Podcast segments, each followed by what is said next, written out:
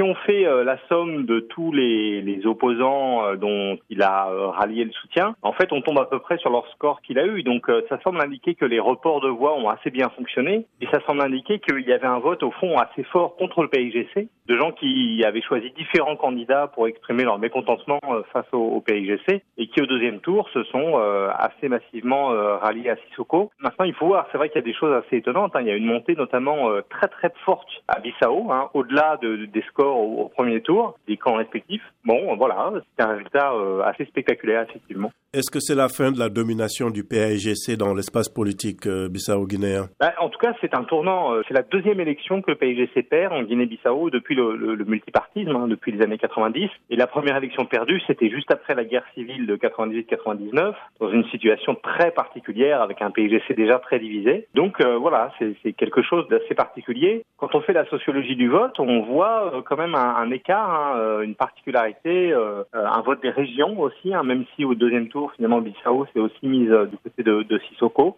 Je pense qu'on a un ensemble de forces quoi, euh, sociales qui expliquent euh, ce qui s'est passé. C'est un vrai tournant euh, pour le PIGC sans doute, oui. Et Domingo Simeos Pereira qui conteste les résultats. chaque fois qu'il y a eu une élection à Bissau, il y a, il y a toujours des, des, accusations de fraude, mais à chaque fois, et les observateurs nationaux et les observateurs internationaux ont l'air de conclure que les élections se passent bien. Hein. Enfin, je, voilà, j'attends de voir. Moi, je n'étais pas sur place. On a les, retours des, des, observateurs qui, pour le moment, euh, valident pas l'idée de, de, fraude. Bon, voilà, on va voir quel genre de preuves ils, ils avancent. Vu que le PAIGC est majoritaire au Parlement, est-ce qu'on ne risque pas de se retrouver dans la même situation de blocage euh, avec un président et un premier ministre euh, aux couleurs politiques différentes? Oui, alors le PIGC est le premier parti, mais il, il n'a pas une majorité absolue tout seul au Parlement. Hein. donc euh, il avait nommé le Premier ministre, mais parce qu'il s'était allié à d'autres petits partis. C'est bien évident que là, on va avoir une nouvelle phase un petit peu compliquée qui va s'ouvrir probablement, même si euh, le, candidat vainqueur, euh, Sissoko Mbalo, a déclaré qu'il était prêt à, collaborer avec le PIGC.